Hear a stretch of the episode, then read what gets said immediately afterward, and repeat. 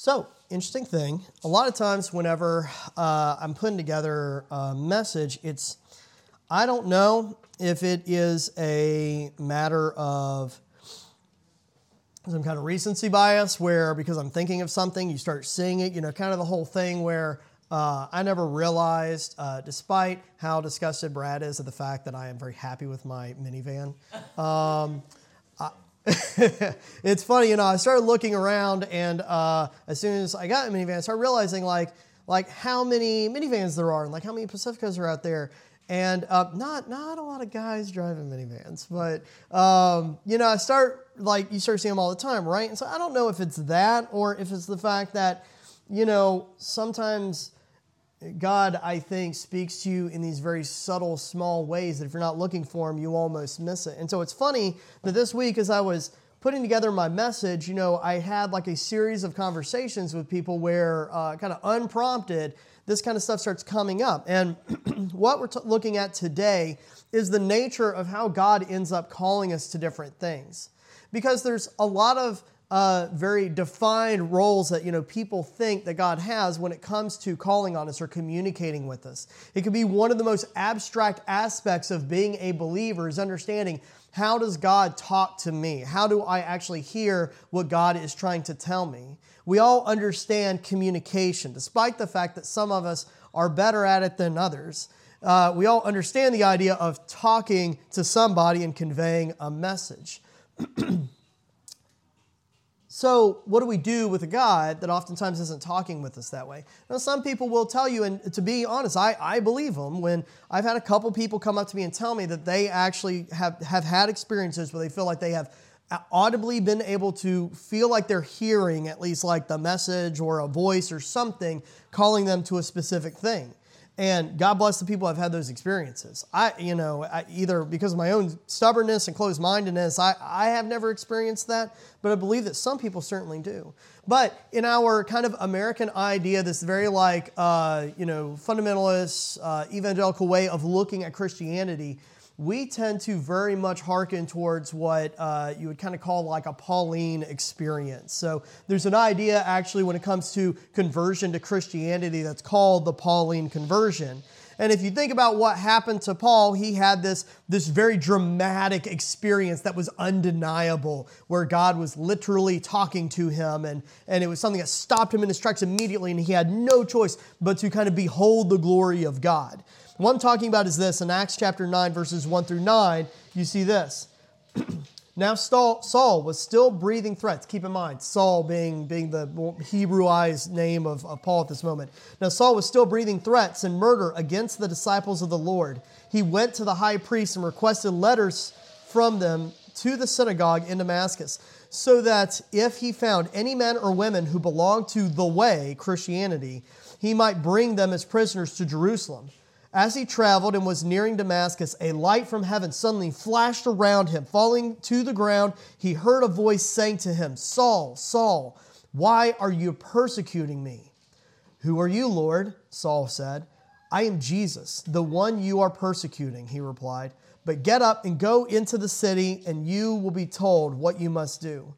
The men who were traveling with him stood speechless, hearing the sound but seeing no one. Saul got up from the ground, and though his eyes were open, he could not he could see nothing. So they took him by the hand and led him into Damascus. He was unable to see for 3 days and did not eat or drink.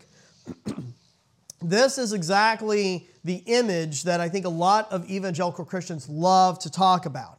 It's one of the things you see when you kind of have the famous altar call, right? You know, you go to a big conference or something like that, and there's an altar call, and throngs of people come up is the Pauline experience. But you know, sometimes there's problems with relying on the Pauline experience, and that is the fact that we know scripturally, we know practically, but we also know scripturally that God often does not communicate through these big, massive, booming voices. And when we basically limit God's ability to communicate to us to only these massive experiences, then what happens is very quickly you can have hundreds, thousands, tens of thousands, or millions of youth and children every single year responding to altar calls, going up, and then thinking that that's the only way God's going to communicate to them. So when they get into the real world where God communicates the way that we see scripturally, He often does, they say, Where has God gone? He's left.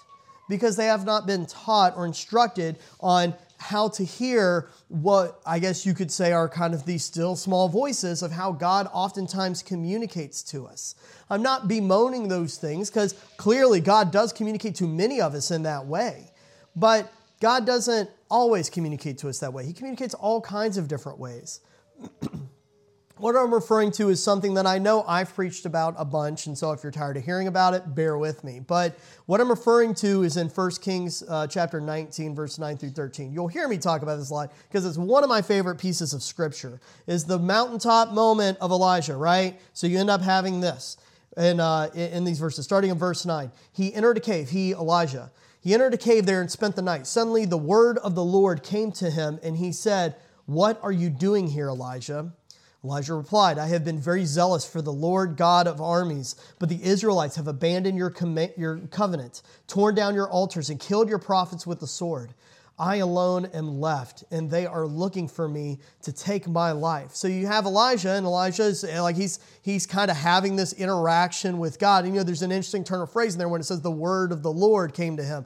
So is this an audible thing, or is this something that is a, a yearning in his spirit? That that's that's kind of a question in there. But look at how it talks about God communicating to him as he ends up, you know, feeling like he's being directed to this mountaintop.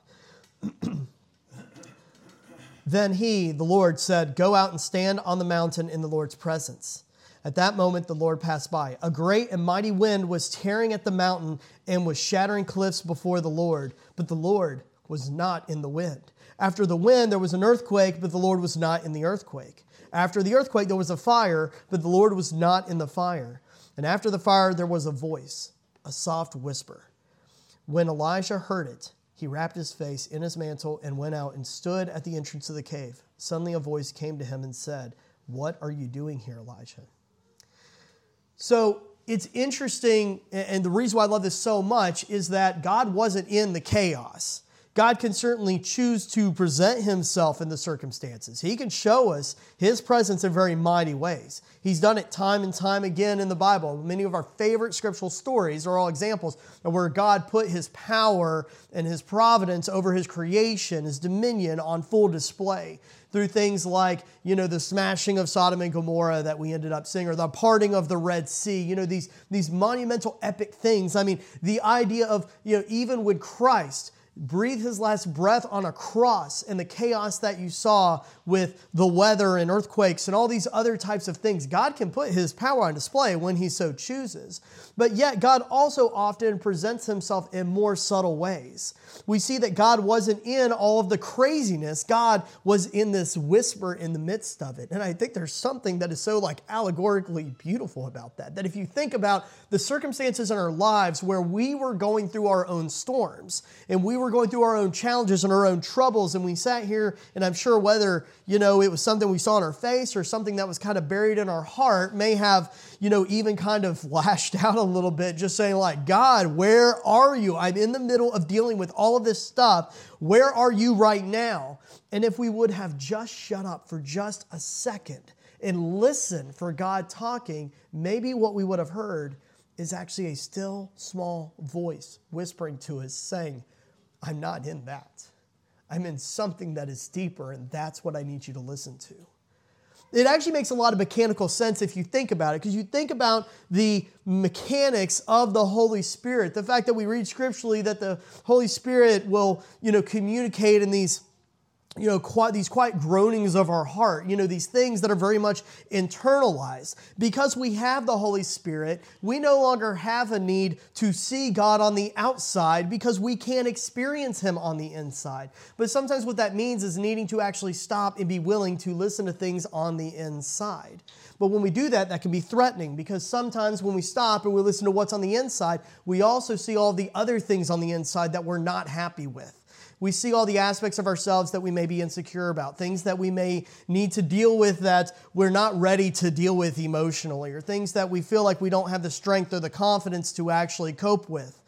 In order to hear the Holy Spirit, we have to be willing to actually receive the message that it is giving us. And that is often something that can be quite confronting, even though it may be worded in a very quiet, subtle way. But you know, encouragement can also come from that, and and and redemption, and, and all these other positive things, these blessings that we can experience in life. Which is why we have to be disciplined about not getting so consumed about the big, massive displays of God's power, and that being the only way He communicate, but understanding that God can also communicate through more subtle ways.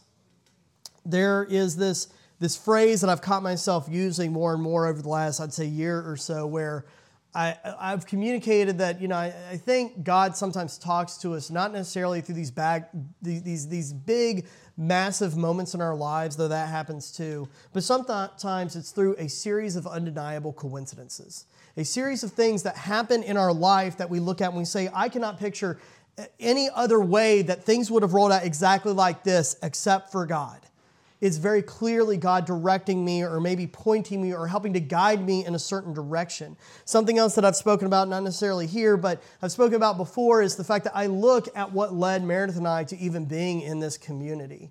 The fact that, you know, we see the fact that through what we're doing here today, I mean, just if I could if I could be a little bit self-centered for just a second, I look at it and I think about the fact that there have been opportunities to be able to reach out to individuals to do counseling for people who needed counseling, you know, because they, they, they were dealing with some life, like life tragedies, or to be able to help to minister to some individuals who have, you know, said that, uh, you know, I never would have gone to church, but, you know, we have this church thing now, and so we're doing this. And I think about where God is using me and where He's called me to serve, and I look at that and I, I, I ask myself how I even got here because when I was in college, I wasn't going to school in order to sit here and to become the next Billy Graham. I was, I was going because, you know, originally I was thinking, like, you know what, uh, I'm going to go and, and I'm going to join the Air Force. So, you know, they sat there and they were paying for my first year of college, and pretty quickly I went, oh, well, that was stupid. So then I stopped doing that and I just focused on my engineering because I was doing engineering, right? I'm going to be a big aerospace engineer. So I do that. And then you know what? 2008 happened. Don't know if you're aware of what happened in history in 2008, but the economy was kind of absolutely terrible. So there weren't any jobs anywhere. I go to a job fair. There's a dude there, and he's like, There's a job fair up at Dahlgren. I'm like, What is a Dahlgren? I've never heard of a Dahlgren. And so that brings me up here. But then we're looking around, and of course, you have a bunch of young folks who are sitting here saying, We're a bunch of young folks looking to start our life and everything. So, all the things young folks and young couples would want, everything, where are you going to go? Hey, you want to go with the, all the retired people in Bowling Green? I didn't know what a Bowling Green was. I thought it was in Kentucky or Ohio. So, I came up, so we came up here, and there was one, exactly one house here. Nothing else we want to look at. There was one single house that was in our price range and all that. And the only reason why it was still there was because the listing was terrible. And so we got in it, and it was amazing. And it was just the it was it was very clear like God lined up everything that we needed in order to get into this place. So we get into this house, and then we end up seeing that that house is literally in the backyard with the church. I actually had to build a picket fence between me and the church because you got to keep Jesus at a healthy distance sometimes. So then we sat here and got in that church and we start attending that church. And then as we start attending that church, we see that there's a need that, you know, with the youth program where they, they had like a gap and they needed some help. So I start doing that. And the person who was doing it said, well, actually, could you help out a little more? And that sucked me into to like serving in youth ministry for all these years. And because of uh, a lot of the dumb mistakes I made with, you know, how to do youth ministry or approach ministry, I ended up kind of falling away and coming back in. But every single time I would fall away, God would take that time and He would show me like you were doing these things wrong. You're trying to do this your way and you can't do it your way. You got to do it the way that, that they need or the way it's going to serve those people. And so that kind of brought me into ministry more and more and more and more. And then brought the people into my lives that, you know, were responsible for me taking that and taking it to the next level and learning more and reading more and educating myself more, eventually becoming ordained, hearing a calling, and then getting to this point. And I look at that and I think how many things in that story were incredibly unlikely to happen in that way that led me to a place where I can serve other individuals as a part of a church that is specifically oriented towards reaching out to the type of niche groups that traditional churches maybe have overlooked that I have been so passionate about. I think about the things that God has had, had, had set kind of a light in my life, even going back to when I was in high school, kind of this passion for the fact that not who the church was already reaching, but for the people who looked and cynically said, The church doesn't care about me. Why would I care about the church? People who would turn around and had kind of, you know, fooled themselves or convinced themselves that I don't need the church because, uh, you know, the church doesn't even follow Jesus anyway. I'll just have a relationship with Jesus without the church but those feelings were coming from a place of maybe hurt or a place where they were pushed away or something like that. This is something that I look at my life and I go, Jesus put that seed in my heart years and years and years and years ago. And so when I look at the fact that He put me in a place where now we as a church family can reach those people, and not just can, but are reaching those people, I look at that and I say, but God, it's the only way. It's the only way that that could have happened. And none of that happened because God blinded me on a road or because I went to a Billy Graham crusade. I went to a couple of those. Like it didn't happen because I went to some big camp or something like that. There was no big, massive moment that I could post about on Facebook and get a ton of people to like it and share it and go, man, look at just how on fire this guy is. It's because God worked in these subtle little ways. No doubt understanding that I don't want anything to happen in a big way because I know you, Joseph, and I don't want you to make this about you. So I'm going to make it happen in small, little, incremental ways. And you're going to see and experience every one of your failures and understand that what happens in Bowling Green, Virginia, what happens in Caroline County is going to be the result of my power and my glory working through your church family. So I look at that, and I mean, it's just a personal testimony, at least me myself, about how I see and how I've always thought about God working through the lives of individuals. The number of times that God has brought the right people into your lives to be able to help minister to you. The number of times that God has helped to uh, uh, if, if, anything, uh, appear to almost get out of the way of something happening, allowing something to happen, because through that experience we would learn something else. Maybe God wasn't communicating to us through us uh, through through a big, massive event in a positive sense. Maybe God was permitting something to happen in our lives that we felt God wasn't talking to us, but in reality, He was communicating through His omission from saving us from the circumstances. God communicates in so many different ways. And when we limit God, when we, we ourselves limit his, his providence and we limit His glory according to how we expect Him to communicate, we can end up missing out on big, massive blessings that He has for us. This is why people talk about the importance of the concept of discernment, that we have to be able and we have to be willing and we have to be humble enough to stop and not look at situations and circumstances for what we want them to be, but what for what God has intended them to be. This is actually one of the main problems that the Pharisees had was that in their religiosity and in their authority that they had, after all, they were the good God fearing people. If I were to combine, compare it to somebody today, uh, I wouldn't even necessarily compare it to a lot of you know preachers and stuff like that, even though some of them definitely fall in that. I would just say anybody that you look at today that has this idea that because I have this, I am somehow this level of Christian. Any of those people, that is pharisaical mentality right there.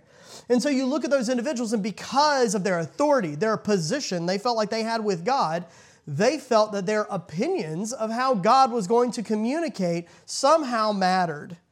And it clearly did not. You can see this in John chapter 7, starting in verse 40. You can just look at this interaction. Again, it's another one of these interactions that maybe you've looked at and you've seen a ton of times. I want you to focus on that communication, the expectation of how God talks to us. In verse 40, it says, When some of the crowd heard these words, they said, this is truly a prophet, speaking of Jesus. Others said, This is the Messiah. But some said, Surely the Messiah doesn't come from Galilee, does he? Doesn't the scripture say that the Messiah comes from David's offspring and from the house of Bethlehem where David lived? So the crowd was divided because of him. Some of them wanted to seize Jesus, but no one laid hands on him. Then the, then the servants came to the chief priests and Pharisees, who asked them, Why didn't you bring Jesus to us? The servants answered, No man ever spoke like this. Then the Pharisees responded to them, Are you fooled too? Have any of the rulers or Pharisees believed in him? But this crowd, which doesn't know the law, is accursed. Nicodemus, one of the Pharisees, the one who came to him previously and who was one of them, said to them, Our law doesn't judge a man before it hears from him and knows what he's doing, does it? The others responded, You aren't from Galilee too, are you? They replied. Investigate, and you will see that no prophet arises from Galilee.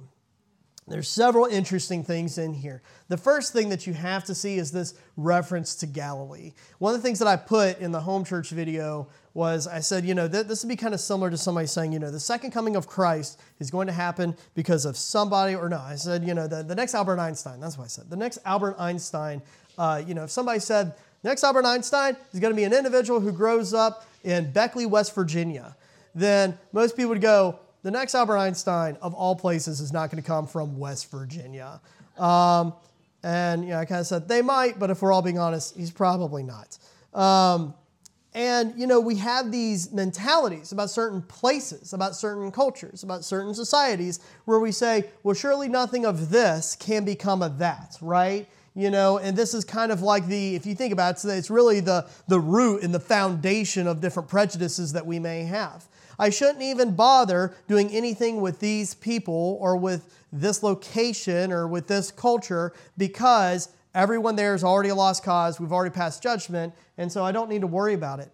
Well, that's exactly what Nicodemus was kind of pointing out with the Pharisees. Nicodemus, keep in mind, this is the individual who had approached Jesus under cover of night, because he didn't want all of his friends to see him, under cover of night to uh, approach Jesus and they had that famous interaction talking about what it means to be born again. Where Nicodemus was confused. Well, what do you mean I can be born again? And, and Jesus explained this concept that you must be born again in, in order to be accepted into the, the kingdom of heaven.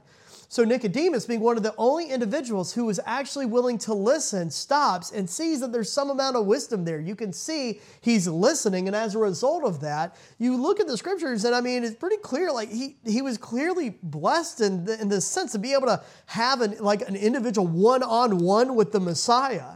That's kind of a phenomenal thing, all because he was willing to stop and he's willing to listen to the unexpected he was not so ready to limit where God may be trying to communicate based on his own biases and his own opinions.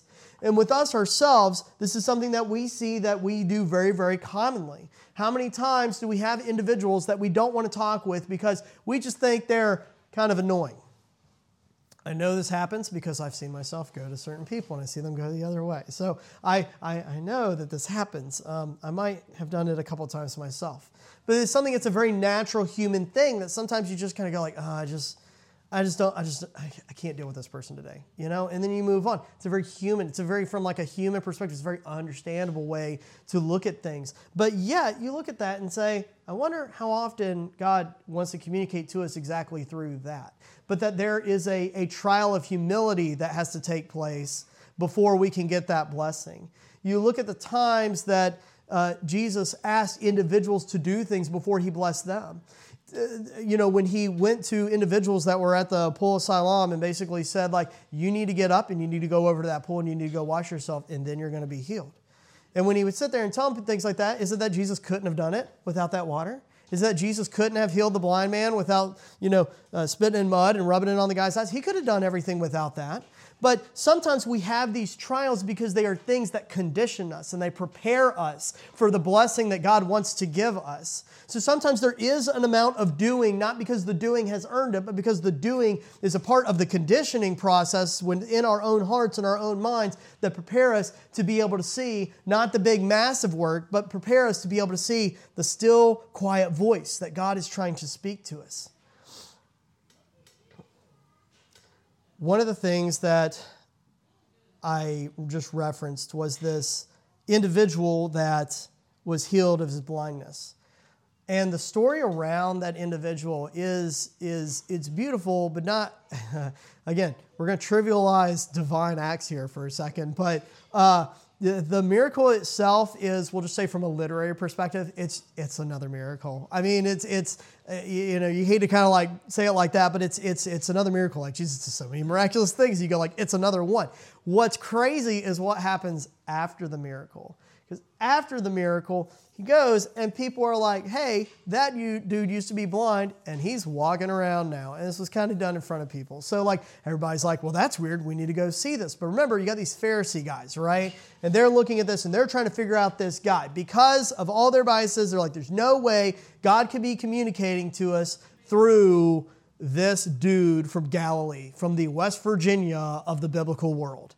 So they end up going and doing this big like uh, uh, trial so to speak you know investigation to try to figure out what really happened here. Somebody is fooling somebody and i smell a rat. We need to get down to the bottom of it and find the rats because there's no way that god is communicating to us through this individual. So we end up seeing this happening after the miracle. Now, again, remember the context is that Jesus has spoken to an individual that's blind, and he, he if you recall from kind of childhood Sunday school, you know, he kind of spits in the mud and, and then puts on the guy's eyes, and then it says, you know, some like scales fell off his eyes and he could see, right? So you end up seeing this. Then we get to John chapter 9, starting in verse 13. They, the servants, brought the man who used to be blind to the Pharisees. The day that Jesus made the mud and opened his eyes was a Sabbath. It's a big problem, right? Course, the voice of God isn't going to break our holy laws, right? You can imagine somebody saying that, uh, you know, if Jesus comes again, he's not going to listen to music that wasn't written in the 1930s and put in a hymnal. He's going to, you know, it, uh, surely. Um, so we continue on. It says, uh, Then the Pharisees asked him again how he received his sight.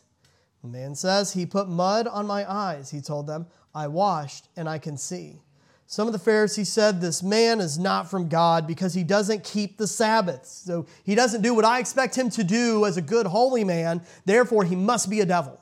Uh, this is something that it's it's you absolutely if you if you listen if you're cynical enough if you listen you can absolutely hear Christians calling other Christians and saying they are certainly bad Christians or they're bad people or they have bad motives because they're trying to reach people in a way that I don't expect them to. That's not my tradition. And so because of that, they must be doing something of the devil. They must be doing something wrong and selfish. It's kind of what you see going on right here. We have our laws about the Sabbath. He doesn't do it. So surely he's not, he's not of, of, of God. Um, uh, but others were saying, How can a sinful man perform such signs? And there was a division among them. Again, they asked the blind man, What do you say about him since he opened your eyes? He's a prophet, the formerly blind man said. The Jews did not believe this about him that he was blind and received sight until they summoned the parents of the one who had received his sight. So they pull his parents up to verify that he actually was blind. Uh, they asked the parents, Is this your son, the one you say was born blind? How then does he now see? And the parents said, We know this is our son and that he was born blind. His parents answered, But we don't know how he now sees, and we don't know who opened his eyes. Ask him, he's of age, he will speak for himself. And what's kind of funny in here is when you go through and you actually do like an interesting little like deep dive study on this, you start finding out that there's actually kind of like an interesting little thing in here that because of all these different in-depth reasons, it was actually very likely the parents knew exactly what was going on. Uh, but basically, they didn't want to run afoul of the Pharisees. So you have these other individuals that are your support network, right? They're your people who are always around you. You can rely on them through thick and thin and all that. This is the importance of not deriving your, the strength of your faith purely from the people around you. We want to be in a cloud of witnesses. We want to have individuals around us who can love us, who can support us. But your faith is your faith. And ultimately, when we all reach heaven one day, what we have to account for is not how well our friends supported our faith, but what faith that we had. So in verse 22, his parents said these things because they were afraid of the Jews, since the Jews had already agreed that if anyone confesses him as the Messiah, he or she would be banned from the synagogue. This is why the parents said, He's of age, ask him. There you go. Verse 24 So a second time they summoned the man who had been blind and told him, Give glory to God. We know that this man is a sinner. And this is the best response ever this individual who has just experienced the supernatural power and redemption of Jesus Christ. All these people trying to dissect the theology. Well, if he's a sinner, he can't be a prophet, he must be of the devil. You're trying to overcomplicate things. Look at this. He says, He answered, Whether or not he's a sinner, I don't know. One thing I do know I was blind, now I can see. That's it. That's the end. That's the whole thing of it. And you look at that and you look at the storm that the Pharisees were trying to look through. Well, he violated the Sabbath. He does these things. He's from the wrong place. All this stuff. Well, let's pull his parents up, all that. What you're seeing, or you're seeing a, a whirlwind and an earthquake of all these conditions and thoughts and deep dives. And look, I love, love, love to deep dive and like microanalyze things and all that. But sometimes what it comes down to is not the chaos that we create around the situation.